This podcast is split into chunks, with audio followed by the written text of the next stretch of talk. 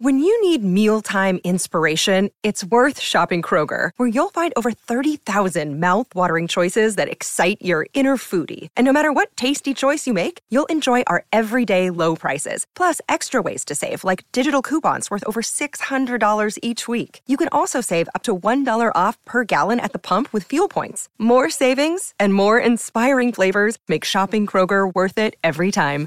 Kroger, fresh for everyone. Fuel restrictions apply. Sick of being upsold at gyms? My guy, you're currently a base member. For $90 more, I can upgrade you to our Shred membership. For $130 more, you'll be a Swole member. And for just $300 more, you'll reach Sweat Platinum.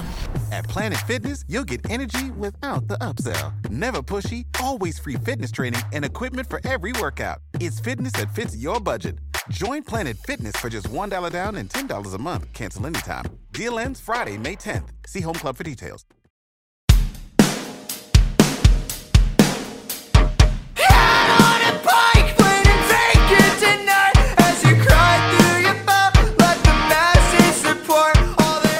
Hey everyone, today's guest is Chris Freeman, rhythm guitarist and backing vocalist for the Lansing, Michigan punk rock band Hot Mulligan. Together, we break down the writing, recording, and inspiration behind the fan favorite hit, Equip Sunglasses, taken from their 2020 album, You'll Be Fine. I had the pleasure of touring with Hot Mulligan in the fall of 2021, and the amount of ground these guys have covered in the last two years has been nothing short of phenomenal. This band is blowing up big time due to songs such as Equip Sunglasses. Chris said that this one was demoed very quickly and passed off to the rest of the band, who were immediately impressed. So impressed that they knew it was going to be a featured single and focal point of the record, even before recording the final product. Producer Brett Romnes, who also engineered and mixed the album, totally crushes it here. Chris said that Brett is like the fifth member of the band. He lets them be themselves and strives to capture that feel, energy, and passion, which he perfectly crafted here. So, for all this and some more cowbell, buckle up, partner. It's about to get wild. Hey, hey, have you heard? Chris DeMakes a podcast. Hey, hey, have you heard? Chris DeMakes a podcast. Hey, hey, have you heard? Chris DeMakes a podcast. Hey, hey, have you heard? Chris DeMakes a podcast. Well, hey, Chris, how's it going?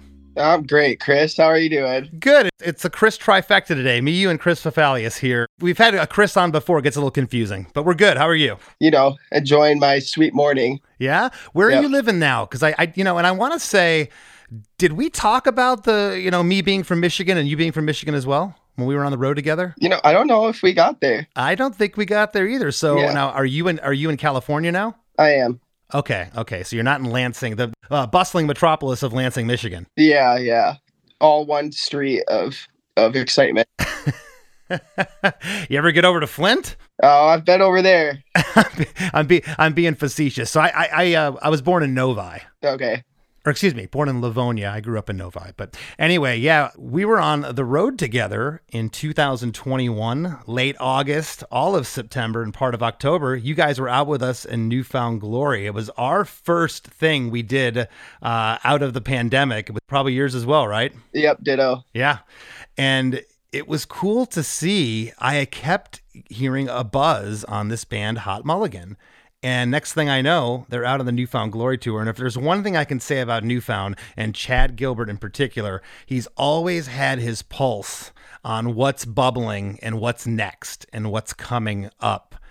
I didn't think for the life of me, though, seeing you two years ago, and this is no disrespect to you or the band, where you went from there to now, it is it's insane. The the amount of ground that you guys have covered, selling out places like House of Blues in Boston. Congratulations, man. I'm happy for you guys Thanks, dude. I appreciate that. it's cool to see because you know our crowd and def you know New Found Glory's crowd is an older crowd. So to go out there you know yeah you got the people you know that i think you got a good reaction but you weren't in front of your own crowd. I could imagine it it's nuts. And i went and watched some youtube videos and and, and got to see your crowd and how uh how much they love you guys. Yeah, uh, that tour was like pretty important for us because, like you said, it definitely wasn't our own crowd. But um, nowadays, we do have kind of that older fan base, and I think that tour is um, part of one of those reasons. I think it's sick if you're a younger band and you can win over the older people who are probably aren't necessarily looking for new artists all the time. Right. Right. And I always kind of like that that challenge. Uh, I, I, call it uh, preaching to the converted. We get out in front of the same audience all the time. You know, you, you got to get up in front of new people, and sometimes that's scary. We you know we've been in front of an audience before, going, well, I don't know how this is going to go. You know, and you you start to get a little intimidated in your head, and, and you can't. You just got to go out and do what you do. Right. So, and I was looking and noticed that this is also happening in England and Europe as well with you. It's just this groundswell that's happening. Have you made it over to Australia or Japan yet? No, we got um, our first Australian headliner coming up in I want to say it's February, maybe it's March. Um, okay. No, no plans for Japan right now, but I know we're talking about it with the team and stuff, trying to get over there. Have you ever been to Australia? No. Oh, buddy. I'm stoked for you. You're gonna you're gonna have a ball, and and you will get to Japan with what's going on with you guys. Little bit about the band. Uh, you released two EPs before signing to No Sleep in 2017.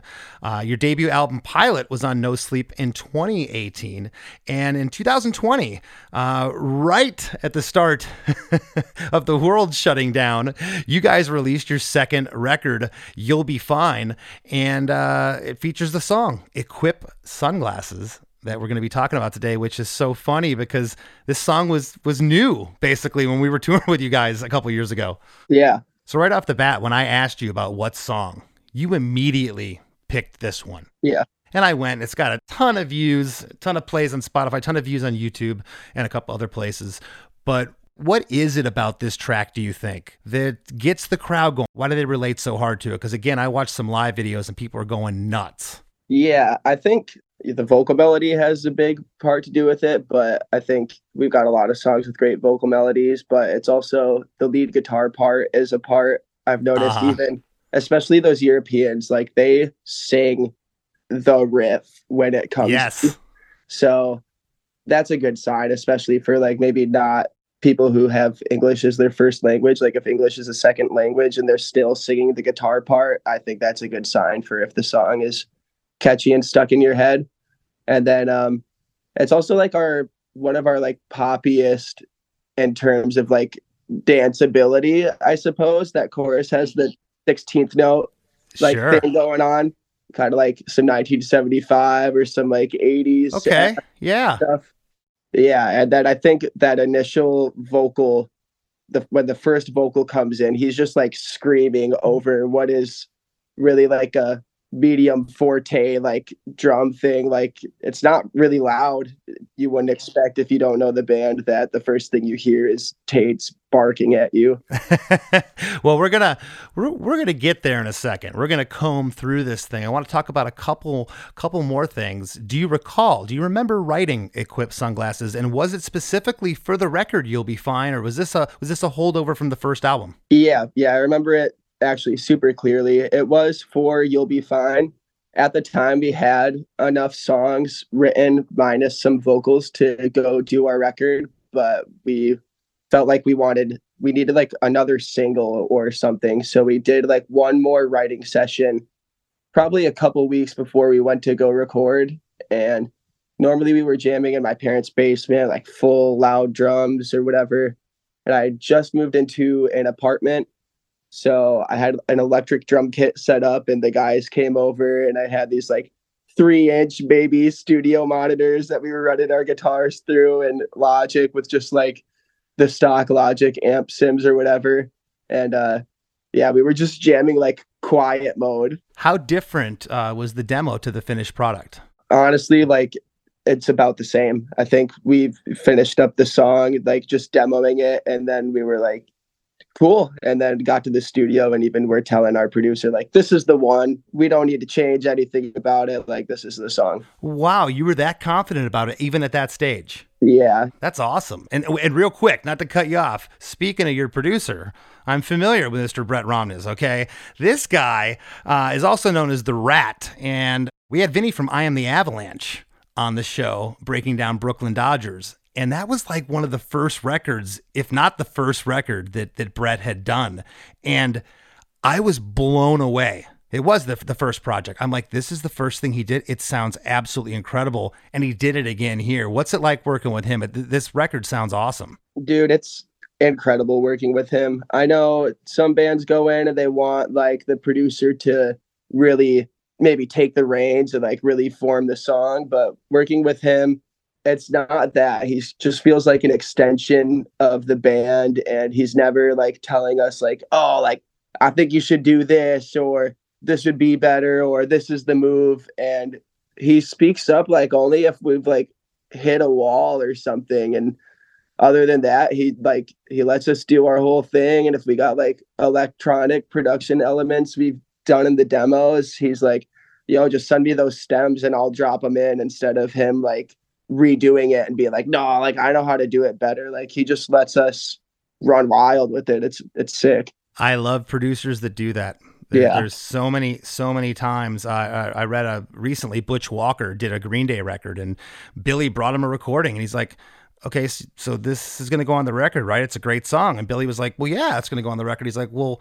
What am I going to do to this? It's already there. And and the demo they actually took and just remixed it, and and that ended up that ended up being so. I respect a producer that can do that, that can get out of their own way and say, you know what, why am I going to try to muck something up here that's uh, that that's already great? So that, that's really cool that uh, that Brett does that. Yeah, and then it's even like when we do get stuck or something too. He's not the type of guy to tell you what to do, but he gives you a new way of thinking to let you find out what you do yourself with this new approach, which I really appreciate as an artist and songwriter. That's awesome. Well, before we get into the song, do you have the demo? And don't stress out over this, but if you could send us the demo, we'd like to play a snippet of it if, if we could. Okay, yeah, I should have the demo laying around actually.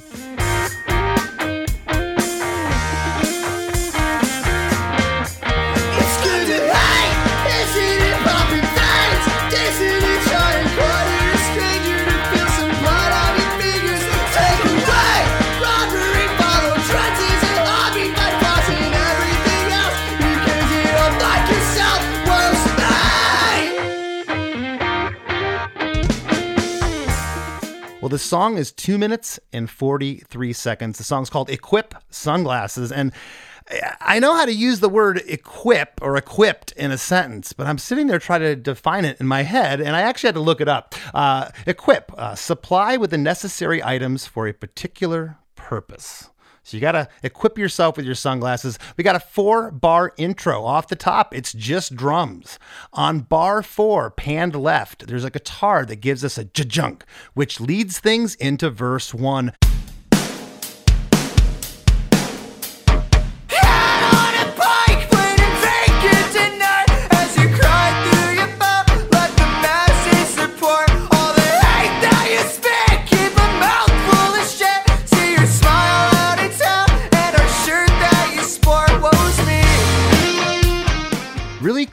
Use of some sus and diminished chords here, which is interesting when those octaves come in later because the way those susses play off those octaves is gnarly. Yeah, yeah. We play in um this open tuning D A C G C E, which is like a sus chord on its own. And we pretty much just change in this song anyways, we pretty much just change the two root notes and like let the rest of the strings ring the whole time. Ah, you just gave me your secret because here I am screwing around trying to figure this out last night, and I was getting some of it. My fingers are all over. The, look like I had a bad case case of arthritis. So uh, that's that. that's, that's really cool. Um, so yeah, right out of this, this leads uh, right into verse one, and I'm going to read these lyrics. And I know that uh, your singer Nathan Sanville, we call him, you call him Tades. Uh, yep. I know he wrote the lyrics here, but uh, I'd like to talk about him and, and, and kind of break them down with you if we could. Head on a pike Plain and vacant tonight as you cry through your phone. Let the masses support all the hate that you spit. Keep a mouthful of shit. See your smile out at town and our shirt that you sport. Woe's me. I think it's woes, you know, W O E apostrophe S. That's what I take, and it, it means woe is me. Is that what you would take? Yeah, that's how I interpret it as well. Okay, okay. So woe, woe is me. So what's going on here lyrically? And when you wrote the song, the music to this, did you have any melodies or any lyrical ideas, or do you leave that up to Tades to uh, to comb through and do?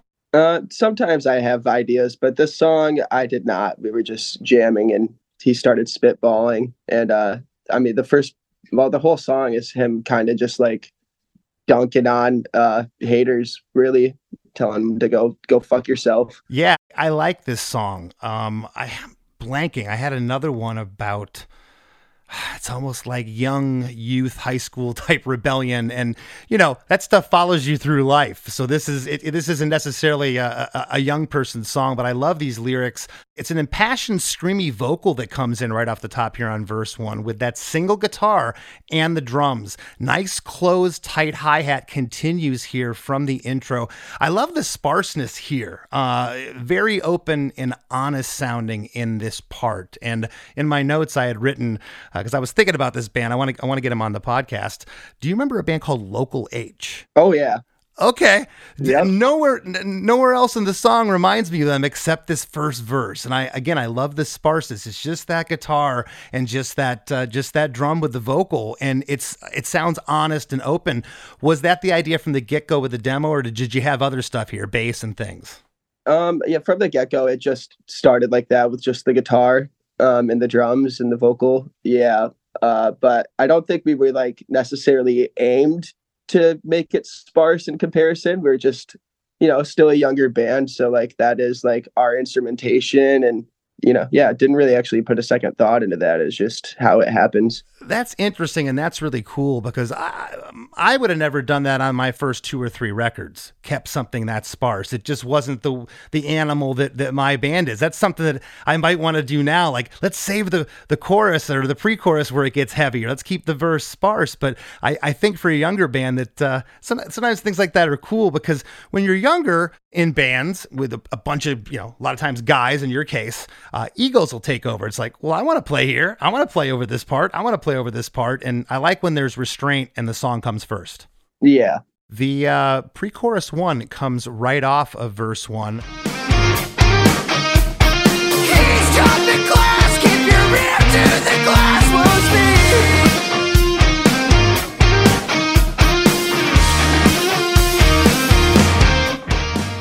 Eavesdrop in class. Keep your ear to the glass woes me. So you get the lyric woes me again. And I'm considering this the pre chorus, not part of the verse, because right off the verse, uh, it's a 16 bar pre chorus, I'm calling it fairly long, but what a great setup here. Bass guitar and another guitar panned off right join the party, along with a super catchy guitar lick. It's the hook, I'm calling it, of this song. Kind of chorus and flangey. Uh, was that was that uh, lick doubled? Uh, yeah, that's doubled up, and it's got like octave pedal on it. I think maybe yeah, maybe two or three octaves on there. It does sound a little synthy, kind of dancey. You know, you you talked about dance. I don't know if that was intentional, but it kind of makes me feel that way with that the way the tonality is. Yeah, yeah, I've always been into synths and stuff like that. I think uh, the octave idea was Ryan's part our other guitarist, and he's into definitely some more like creative guitar effects and stuff like that, and people who play like that for maybe like a whole song and stuff. Well, what I love about it is all 16 bars you're getting this guitar lick, but on bar five, that's when the vocals come in. And this part, eavesdrop in class, keep your ear to the glass, woe's me. And the way that uh, Tade sings that, the delivery and the way he said woe's me on that part in particular, it's quite possibly the catchiest part of the song. And it only happens once again later in the tune near the end, but it's brilliant. Have you ever had those songs? I love the rest of the song, but those two parts, and I've had songs before that I didn't really like the rest of the song, but there was two parts in the song that were so amazing that you would listen to the song over and over again. And I like this whole song, but that part in particular just really sticks out here. It's different, it's very cool. Got a question on bar four and 12 here in this pre chorus. Okay. There's a synthy sounding like hi hat off to the right, panned. It only happens twice. Interesting. So the drums are going, the hi hat's coming. I'm like, what is this? It's it's almost jarring, and it's really cool. It's on the fourth bar right before the vocals come in, and it's on bar 12. It's great. After What Was Me, the guitar lick and the band go for another eight bars. Um, and again, it's just, to me, it's such an interesting setup for chorus number one. And I doubly love it because you don't have a pre chorus two in the song. It only happens later. So, from an arranging standpoint, I think that's really cool. And again, I'm going to ask up to this point, was the demo uh, following the same arrangement? Yep. And now, did anybody in the band, when you brought the demo, I know you said all the guys liked it, and, and Brett seems more of a, you know, getting sounds guy and an engineer. It, it sounds like he's kind of leaving the band to do what they want. But what were people interjecting at this point? Like when Tades heard it, did he already have an idea what the song uh, was going to be lyrically? Um, so when we got to this point in the song, we were like jamming it the first time before it's the song, Ryan wasn't sure what to do with uh, the lead part, and we were considering like keeping this verse kind of open, or a lot of times we do this like arpeggiated lead just to like pad things out. But with this like chunky rhythm that it's got going on, the but but but thing, I wanted to like riff something. So I like I started the first part of that lead guitar, just like the da da da, but like I didn't I didn't get much farther than that. So I just gave Ryan the inspiration to try something like that. And then he laid the rest of it down with it like one or two, like just jams through the progression. And it was pretty much all instantly like, yes, yep, that's exactly that. Like, don't change a thing.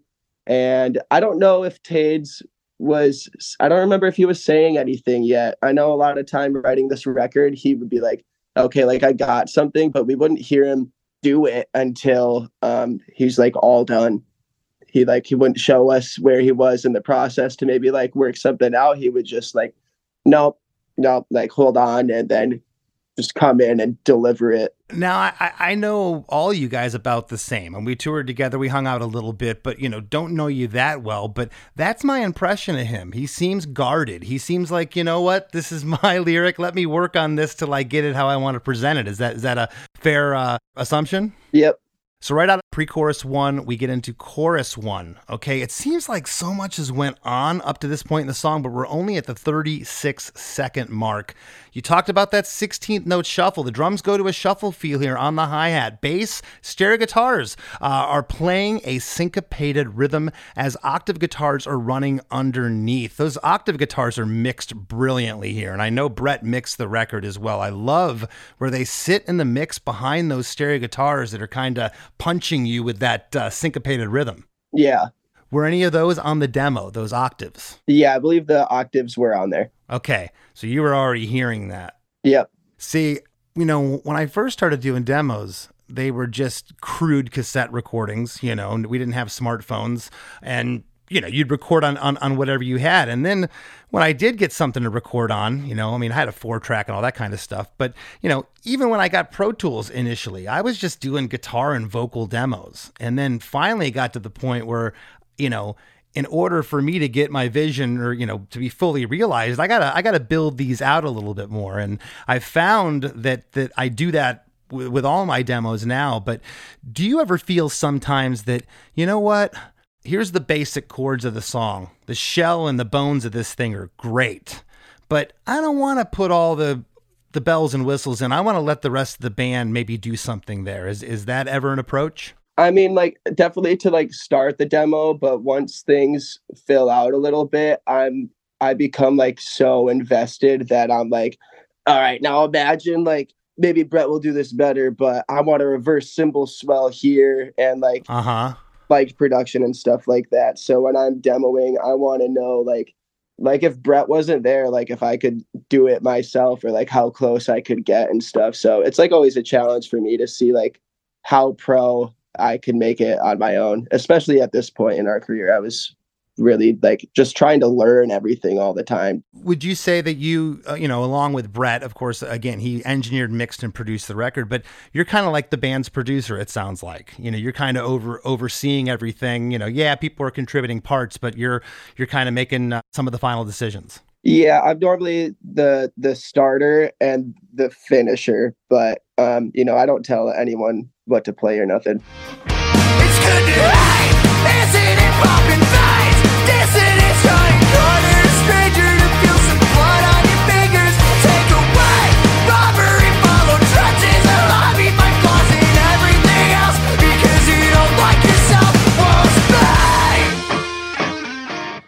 It's good to hate, isn't it? Popping veins, dissonance. Draw and quarter a stranger to feel some blood on your fingers. You take away robbery. Follow trends as a hobby. Find flaws in everything else because you don't like yourself. Woe is me. That's the lyric to me in the song. That right there. Find flaws in everything or in everybody else because you don't like yourself. Aren't we all guilty of that at some point? It's like, you know, I've felt that emotion before where, oh, this band's doing great or this movie's everyone wants to watch it and I don't and I'm going to I'm going to, you know, pee on everyone's Cheerios. Yeah, total projection, but even if you can't see that like that's why you're doing that. I mean a lot a lot of the times you can't see that. Like you're just so angry at something, but Mm-hmm. you know, you, you find a place of like clarity later on where you're maybe like more confident in yourself and realize some of your anger and stuff is misguided just because you didn't know like who you are. I love lyrics like this. Eavesdrop in class, you know, most people that are in class are younger, but not necessarily. Okay. And uh, I'm here to tell you if anyone's uh, a teenager listening to this, uh, when you get older, uh, the pettiness and the politics and all the rest of the stuff, uh, it doesn't get any better. So these, these lyrics will, will, still hold true. Something else interesting here. We don't have any harmonies in the song. The vocals here in the chorus sound double tracked. Do you recall if they were doubled? Yep, they're doubled. Yeah. Okay. Sound sounds great. Uh, on me, on woe's me, on the word me, it's screamed by itself. And again, I wrote, I love that we get the hook of woe is me, not only in the verse, not only in the pre-chorus, but the chorus. That's a cool lyric. I can't recall. I'm sure someone said it like in a verse of a song, Woe is Me, but never is the hook sang this many times. It's great. Yeah, yeah. It's also interesting too, like when we talked about how it's like, is it woe is me or is it the woe apostrophe s? And Mhm.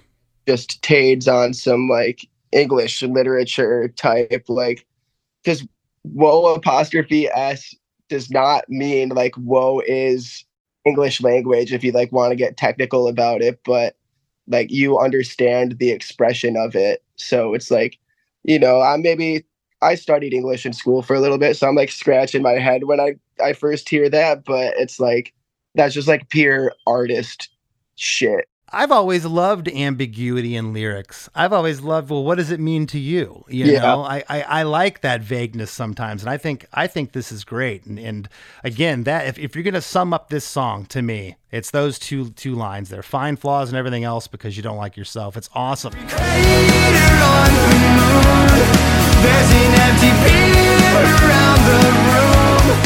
Hey, everybody, don't go anywhere. We got lots more coming up with Chris Freeman after a few words from our sponsors. What's up, everybody? I am Finn McKenty, host of the Punk Rock MBA podcast, part of the Sound Talent Media Podcast Network. My podcast is all about doing what you love for a living, and every week I sit down and talk to people who have done exactly that. For example, musicians like Tommy from Between the Buried Me, Matt from Periphery, Lil Lotus and Shinigami, among many others, photographers, artists, designers, YouTubers like Glenn Fricker and Sarah Dici, and I unpack exactly how they got to where they are today with the goal of helping you do the same. So if that sounds cool, you can listen and subscribe at soundtalentmedia.com, and I'll see you there. One Hit Thunder is a podcast where we celebrate and occasionally have a laugh about those bands and artists that had one song that most people remember.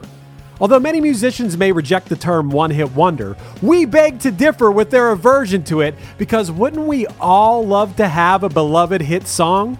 On One Hit Thunder, we're joined by interesting guests from the world of music and comedy to dive into one artist each week. Our back catalog runs deep with episodes about everyone from Wild Cherry to Snow to Tag Team to Harvey Danger, and a new episode comes out every Wednesday. Subscribe to One Hit Thunder wherever you get your podcasts and join in on the fun.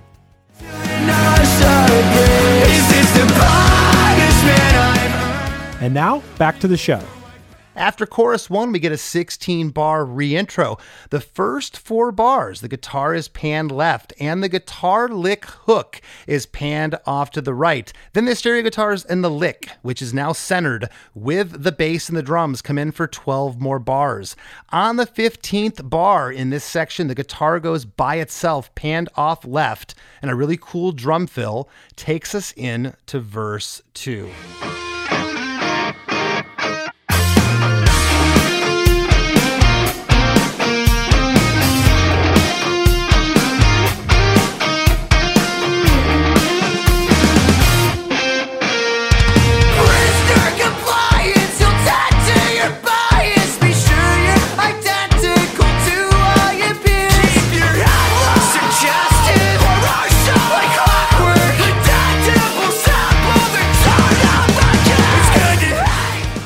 Prisoner compliance. You'll tend to your bias. Be sure you're identical to all your peers.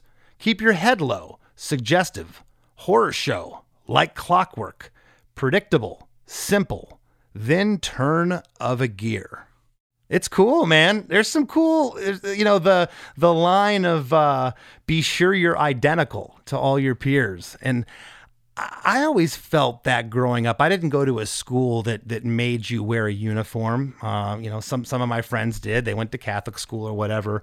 But there was certainly a, a conformity, and if you, I found out very early on that if you didn't conform to that, that you were looked at as the outcast. You know, you were the we called them burnouts in school, or the stoners, or the the metalheads, and you know, all your different factions there. So when I read a lyric like that, you know, and they talk about peers and class. Yeah, it could be about that time period of your life, but again, this leads you forever. This takes you into adulthood. It doesn't it doesn't stop there. Yeah, no, I feel like there's definitely like conformity, and that that's how you get these like subcultures, like you know the punks and the stoners and stuff like that. But it, it doesn't stop there. I'm gonna say, for lack of a better term, we're gonna say Hot Mulligan is like a punk rock band. You know, like guitar angst. Obviously, Less Than Jake is a punk rock band, but just because you like refuse to conform to this mainstream way and you end up in this punk rock world, like it doesn't stop because you've gone to this non-conformist world like there's not rules but there's like rules to punk or like Sure. skateboard culture and all these things that you say are like these free thinking spaces but suddenly you do this and you're not punk or like you can't hang here because you think that. So like even when you try to get away from it you you, you do end up in another another spot that's got these rules Well, and yeah, and you guys are doing well enough now that I'm that I'm sure you've had some some smack talkers back in old Lansing, Michigan, or some oh those guys are this or those guys are that, and you're just Yep. out there doing your you're just out there doing your thing. So it's interesting when I researching for the episode, you guys, uh, Hot Mulligan is a post emo band from Lansing, Michigan. I don't know if I've heard that term. I've heard post punk, I've heard emo, post emo, and I always do an intro on here, so I think I'm just gonna say punk rock band from Lansing. Is that okay? yeah that's fine Yeah, we'll we'll leave we'll leave the post emo out of it. A lot of cool things happening here in verse two. Same instrumentation as verse one, but the stereo guitars here sound a bit bigger. Do you know if they were were mixed a little louder here in verse two? That's what it sounds like, possibly. Yeah, I wouldn't be surprised if they were mixed a little louder. And then I think it's also that juxtaposition from coming out of the first chorus. They're filtered right as you come out of the chorus with that like uh radio pass or like radio Yes. bit. So that definitely helps. But I think they might be chunked up a little bit here to give that second verse some more depth. Now, on this verse, on the word identical and the next line, to all your peers, it, it sounds like there's super subtle, way buried back harmonies on those lines.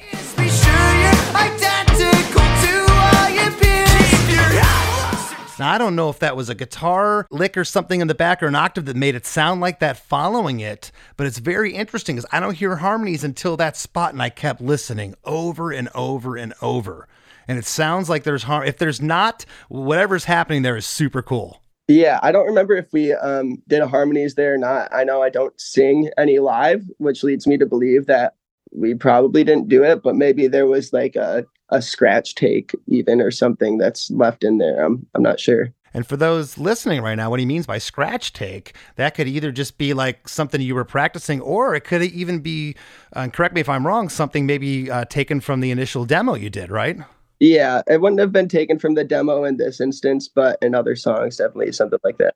Right after the line, keep your head low, there's a high pitched guitar that comes in panned hard right. It almost sounds like a synth. It's awesome.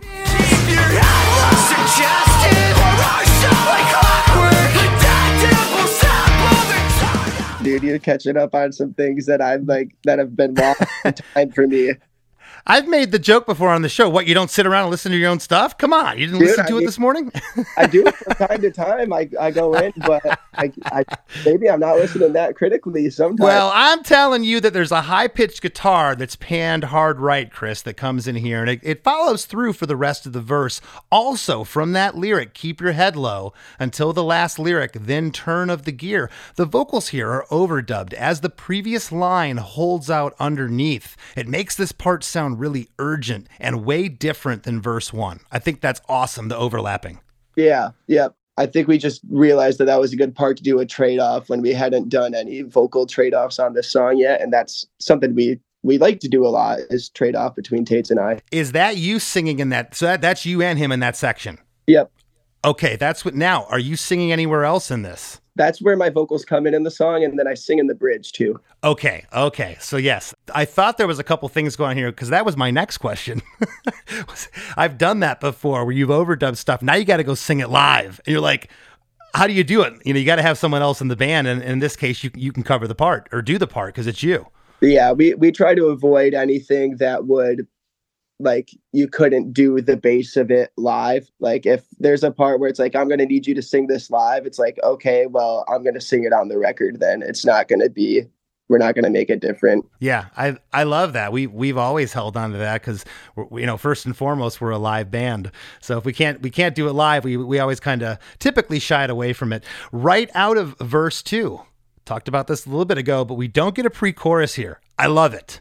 I, I absolutely love that you don't go there, but we do get it later because that that melody line, I'm telling you, it's absolute gold. It's the thing that sticks out. I I cannot get that part out of my head. But why didn't you go to a pre-chorus here? Uh don't bore us, get to the chorus. Don't bore us, get to the chorus. Well, I kind of think that you had a pretty long uh, reintro of 16 bars after chorus one. That part's awesome. It's great what what what uh, is going on there. But by the time you get to the end of verse two, you got to hit that chorus. I think you made the right call, and it's perfect.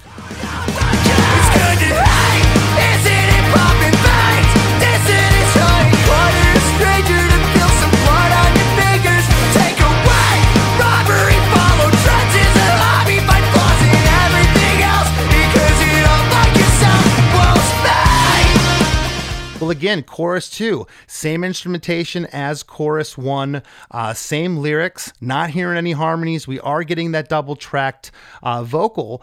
And then we get into another 16 bars of a guitar solo. Drums, bass, and stereo guitars are in. The stereo guitars go to a strumming pattern here. The solo is reminiscent of the main guitar hook a bit, but just in feel, in the congruity of the part. Uh, drums get loud on the crash uh, here, and a 16th note tambourine comes in in this part. Really makes the part move.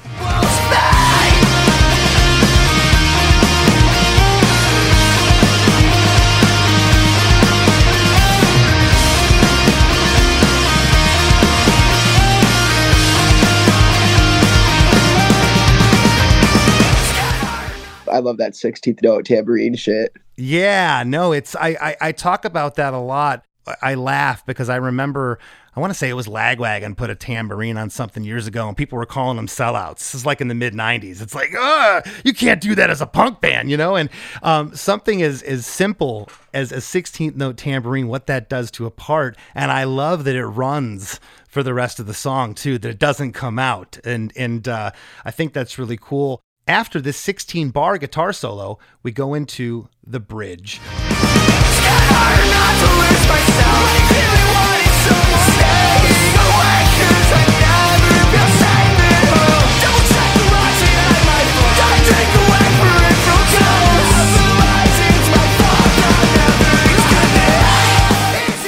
It's getting harder not to lose myself when you clearly wanted someone else.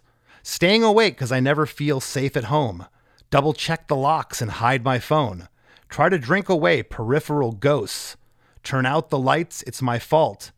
I'm never alone. And man, did that line hit me. Try to drink away peripheral ghosts. I felt that. I've been out not feeling right, uh, got got broke up with or something, and you just you you, you don't want to feel what you're feeling in that moment, and then you wake up the next day and you went, uh, it's still there. Yep. that line really stuck. I love what's happening here, uh, imagery wise. Could you expound on these lyrics a little bit? What's uh, what's happening? Yeah, so I think that's Tades saying like he's put his all into these the art and the lyrics and stuff like this and you know the song is about like dunking on haters and stuff but it's kind of like dunking on haters who are fans of the band but then are like holding you to some standard you didn't tell them that like you know we're not out here trying to say like we're role models or like god or Yeah, how to think. But then these some people think like you owe them something more than the art that you've given them when you didn't ask for that. So he's saying like he feels like he's losing himself because he doesn't know like to please them or not or to like stick to his guns and stuff and when he resolves with uh it's my fault i'm never alone like he's saying he brought this on himself by you know giving the songs and like choosing to continue to tour and put himself out there in that way being vulnerable. That's ultimately Yeah. what it is. You're, you're Yeah. put, putting putting yourself out there. I love what you said uh, about that, about the fans that that, that put you in this box. Um, it, was once said. I think I think they use Green Day as an example, but you know they're out playing a twenty thousand person arena. There's probably a thousand or fifteen hundred people there that hate Green Day online and to their friends, and they're not punk enough anymore, but they still bought a ticket to the show. yeah so you know a lot, a lot of times you'll get those those closet haters but uh, they're, they're they're still there and that's all that matters a lot of cool uh, instrumentation going on in the bridge a great octave guitar uh, comes in that's loosely mimicking the melody line here I, I i really really like that that 16th note tambourine is still with us and the vocals are once again overdubbed and hanging underneath the next vocal, which is awesome. Um, I'm also hearing in here between you guys singing, it almost sounds like there are a couple, and it, I've listened a bunch of times. It's hard to discern, but there's like every third word or fourth word, like you'll hear a quick harmony that'll happen there, and I love I love that. It, it it sounds very ragtag. It doesn't sound super tight, but I think it's meant to sound that way. yep yeah you're exactly right about that Okay, very cool. And you know how how precious are you with that when you're in doing the vocals? If you're like, eh, it's rubbing a little bit, but like it's got energy and it sounds real. Yeah, well, so a lot of times if you got a lead vocalist and the second guy, when the lead vocalist wants harmonies on their part, they'll have the lead vocalist harmonize with themselves, you know, to make it the same so that like the vowel sounds and everything are the same. But when we do it, Paige will sing the lead and I'll sing the harmony because when we do it live, that's how it's going to be. And in the start of the band, we get told like, no, like you don't do it like it's going to sound wrong, but it's like, but that's how it sounds. So that's how we want to do it. So some of those things just don't line up perfect because we got different voices and we're harmonizing over the other thing. And then there's also parts that are just like lack of experience in doing harmonies or like learning all the time where sometimes you realize a note is unison and then you find out like where the right note is, but it sounds like too theatrical to like Mhm. dip down there. So we're like, ah, fuck it, man. If we sing the same note, then I I guess we do. I love that you brought that up. No one's ever talked about it on the show. That is so awesome what you just said about being young and and not really know. I'm gonna tell you something. I uh I, I got double uh double the life on you here, and I'm telling you straight up that I I, I still have a really hard time with the harmonies, and and picking that one note like you said, like oh this is unison. Let's change it to this note. Like it just sticks out like a sore thumb. And let's let's not uh, discount the power of unison. You know that Yeah. the gang vocals and, and what that can do. And sometimes you don't need the harmony. Just lay off here. Just make it in unison. It sounds tougher. Yep. Right on. Well, chorus three, man, this chorus sounds really big. Uh, the tambourine is in on chorus three, which uh, makes this chorus sound faster than the other ones. It's the illusion of, of that tambo. It just keep, keeps it going there. Uh, the drum beat is way more open here. Lots of double snares that come in uh, on this part, and the stereo guitars are more strummed here. They're not uh, not as syncopated.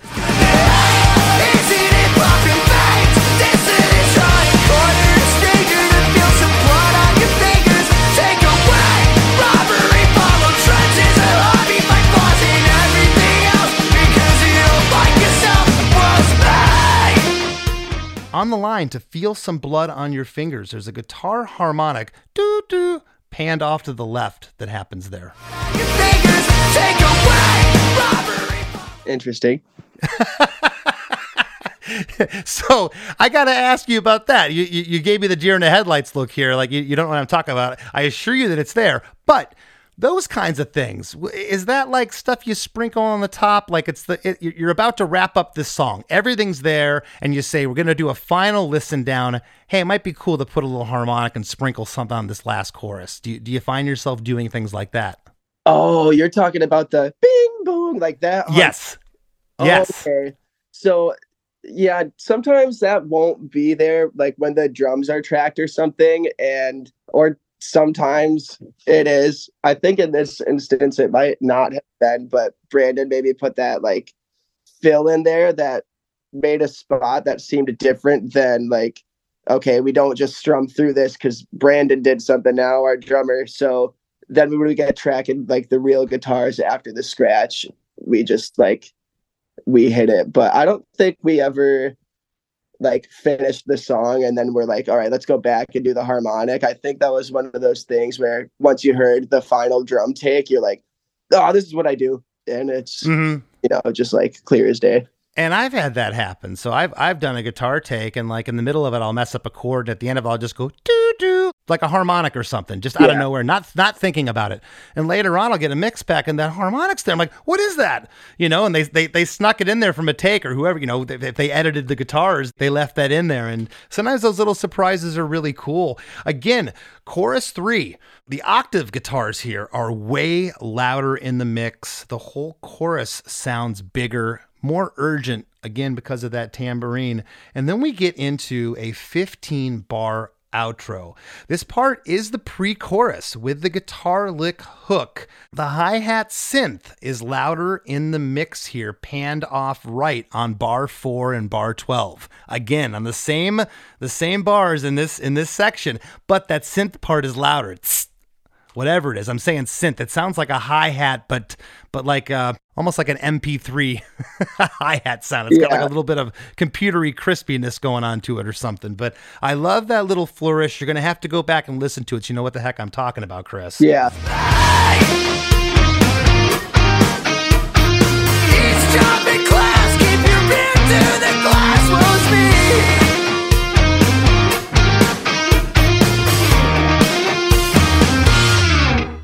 Sounds like a different vocal take here. It's a little more aggro uh, on eavesdrop in class. Keep your ear to the glass. Woe's me.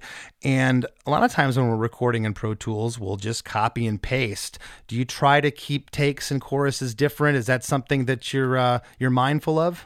Yeah, we try not to do like the copy and paste if it's the same part, so that every chorus is, you know, just a little different. Brett would have some more insight on that. But I think even sometimes too, like maybe we'll like take the double from the chorus before and put it and then like sing the new lead and stuff like that, you know. Less load if it's something that's buried, but we try not to just be like, all right, same chorus. Gotcha. Well, on the last line, woe is me, it doesn't resolve on the root note as it ends on that 15th bar. And my last question, and I rewound this part, Chris, I don't know how many times I listened to it soft, medium. I listened to it where my ears are bleeding in headphones. Then I put my, my studio speakers on, okay? Even listened to it in my car. Is there a cowbell buried in the mix here? Or what am I hearing? Fuck yeah, there is. yeah, absolutely right. Okay. Okay. I'm like, is this for real? They put a cowbell in, but it's awesome. You could barely hear it, but like, I'm like, what the heck is it? I'm thinking maybe there's like a delay on some instrument that's like, you know, give, giving me a slap back here.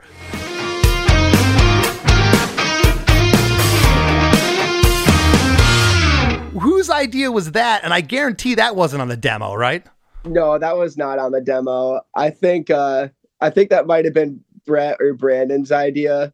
I know it. I, that definitely wasn't my idea. All of a sudden, it, it turned into like butt rock, Lynyrd Skynyrd for a second. But I'm digging it, man. I'm a Florida guy. You can't you can't scare me with some Skynyrd. Yeah, we did we did a couple like in, interesting moves on that record, and this was one of them that I'm really stoked on. Well, the the old man's ears are still working. I picked out I picked out the cowbell here, and um, listen, I want to thank you for sitting in. I'm proud of you guys. I'm really stoked for you. Um, I, I think the the world is yours right now. Keep doing whatever you're doing. Uh, you have a new record out that was released this year in 2023 uh, called "Why Would I Watch?" And what else is coming up with the band, man? Leave, leave the listeners with what uh, what you have going on. Yeah, so when this interview comes out, I would say in about two weeks, we're starting our Why Would I Watch US headlining tour with support from Heart Attack Man, Spanish Love Songs, and Ben Quad. Then we got Australian leg of the tour with our friends at Free Throw coming up. And then we're supporting Fall Out Boy and Jimmy World in the US. And then there's more stuff I can't talk about yet, but coming up after that. Perfect, man. Well, hey, thank you so much. And tell all the guys I said hello, all right? Yeah, thanks for having me, dude.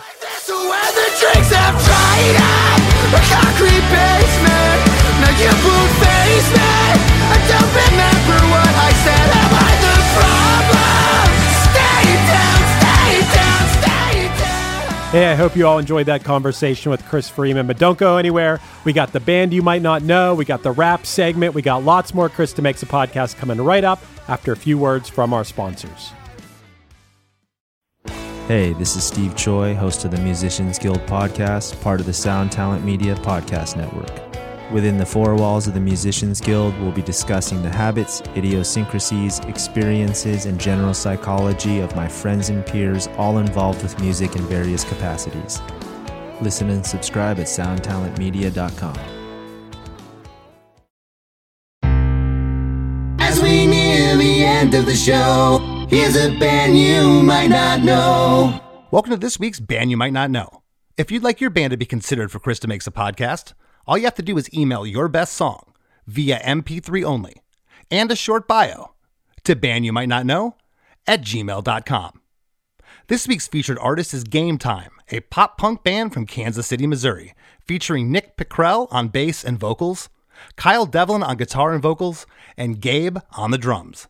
You can find them on Instagram at gametime underscore KC. Here's a snippet of their song, The Stories We Tell Ourselves.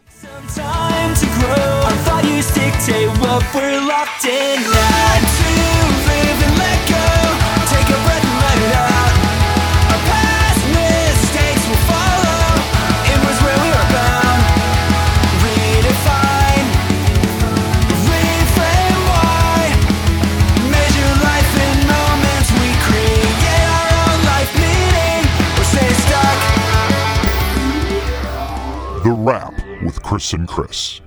So, Chris, this was a fun episode. One of the things that Chris talked about, which I thought was really interesting, is that they had this restraint in a song that was relatively earlier in their career. And I know exactly what you're talking about when you're saying everyone, especially when you're in like a, a punk rock band or a punk rock adjacent band, everyone just wants to play and wants to play loud all the time. We did that. Everybody does that. And most bands don't really understand dynamics yet when you're younger. But man, it adds so much when you're able to hold back some of the things about rock music that can make it exciting. Because if you don't, those things that are exciting, the loudness, the ripping parts, they get boring. They, they become like wallpaper if you don't have those dynamics. A- absolutely. And you know, a, a band like mine, there there was no thought of that. And then add in that we had, you know, at one time three horn players. Everyone wants to play at the same time. We all I need to be louder. I can't hear myself here.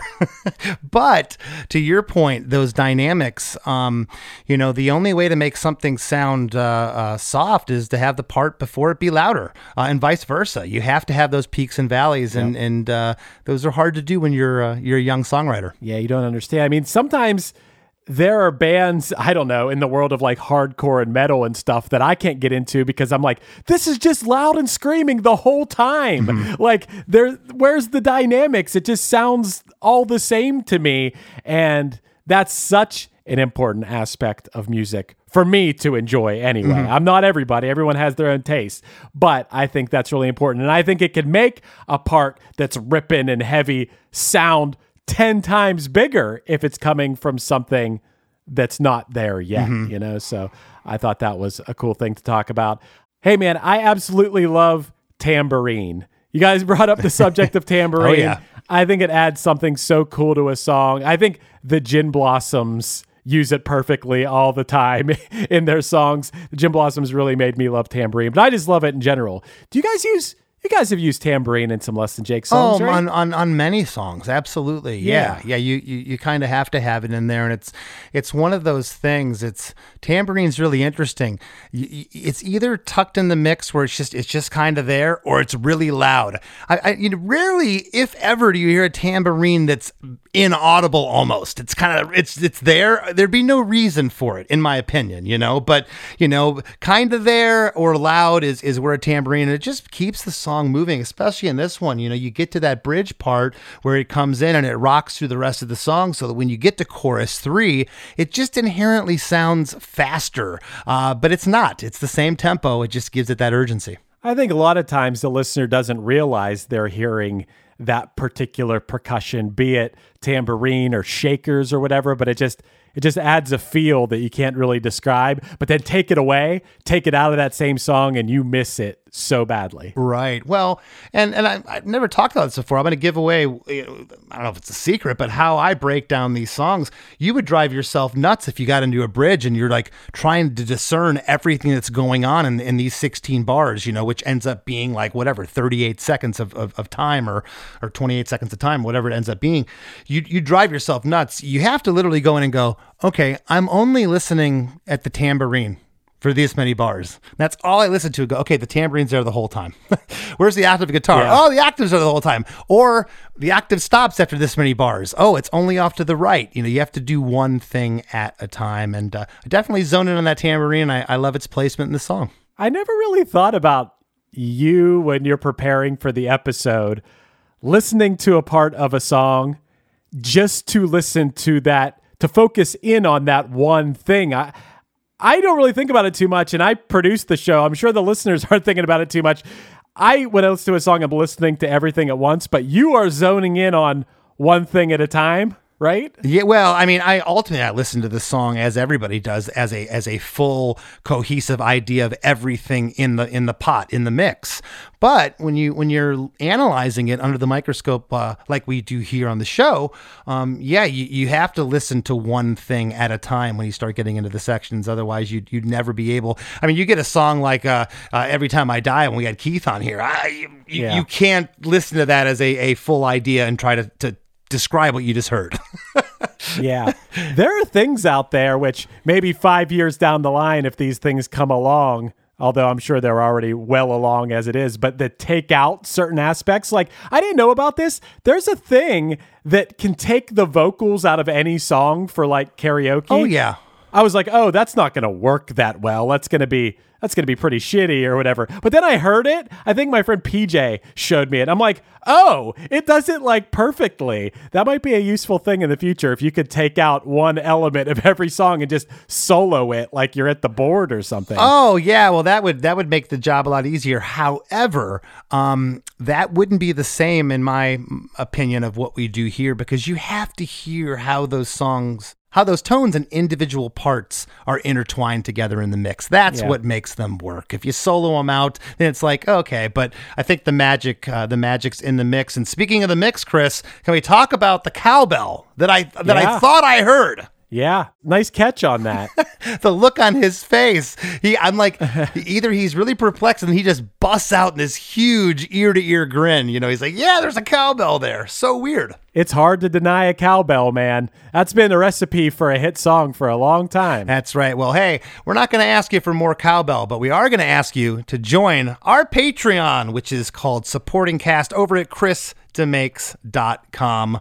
Uh, head over there and you can sign up and get uh, bonus episodes each week of what we call the after party, where Chris and I sit here and talk even more for your listening pleasure. ChrisDeMakes.com for the price of a cup of coffee at the Shell gas station in Romney, North Carolina. You can support the podcast you know and love. Wow. That's that's very specific. I don't even know if there's a Romney, North Carolina. I made that up, Chris. But, oh, Rom- were you thinking of Mitt Romney? um, I don't think he's from North Carolina. No, I, I wasn't. No. I just I just made up. You know, it's really funny.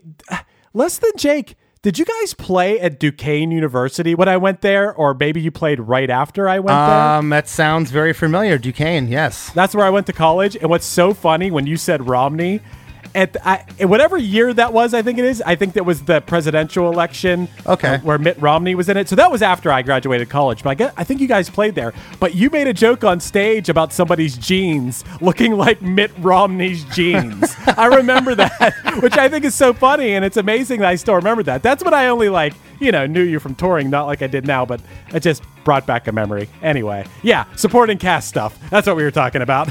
Yeah. ChrisDemakes.com if you want to hear us talk about Mitt Romney's jeans or or other things like that. And that's can, Mitt Romney's J E A N S, right? Not not G E N E S. No, right? no, not his genetics. I do think okay. he has a lot of sons. Does he have a, a, whole bunch of sons? I'm pretty um, sure. I don't know, but uh, I think he does. Fa- fair enough. Never, never thought we'd talk about old Mitt on the show, but we just did. oh, Mitt. but uh, hey, give me a follow on Instagram at less than Chris D. Give Chris a follow at less, not less than Chris Fafalios. uh, give Chris, less than Chris F. give Chris Fafalios uh, a follow on Instagram as well. I want to thank this week's guest, Chris Freeman, for sitting in the hot seat, and we'll see you next week.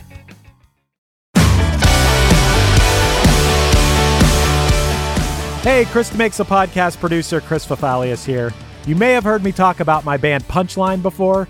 Maybe you already know us, or maybe you're hearing about us for the first time right now. It doesn't matter. No matter what your relationship with Punchline is, I will absolutely guarantee that you'll love our new podcast, A Band Called Punchline. Starting with our humble beginnings in a small town in southwestern Pennsylvania in 1997, we're telling the hilarious, strange, and hopefully inspiring story of the 25 plus years of our band in the most honest way possible podcast style. A Band Called Punchline is an audio documentary available now wherever you get your pods. So subscribe and let me and my friends share a wild, entertaining, unique, and wonderful tale of music and perseverance unlike any other that's still being written today.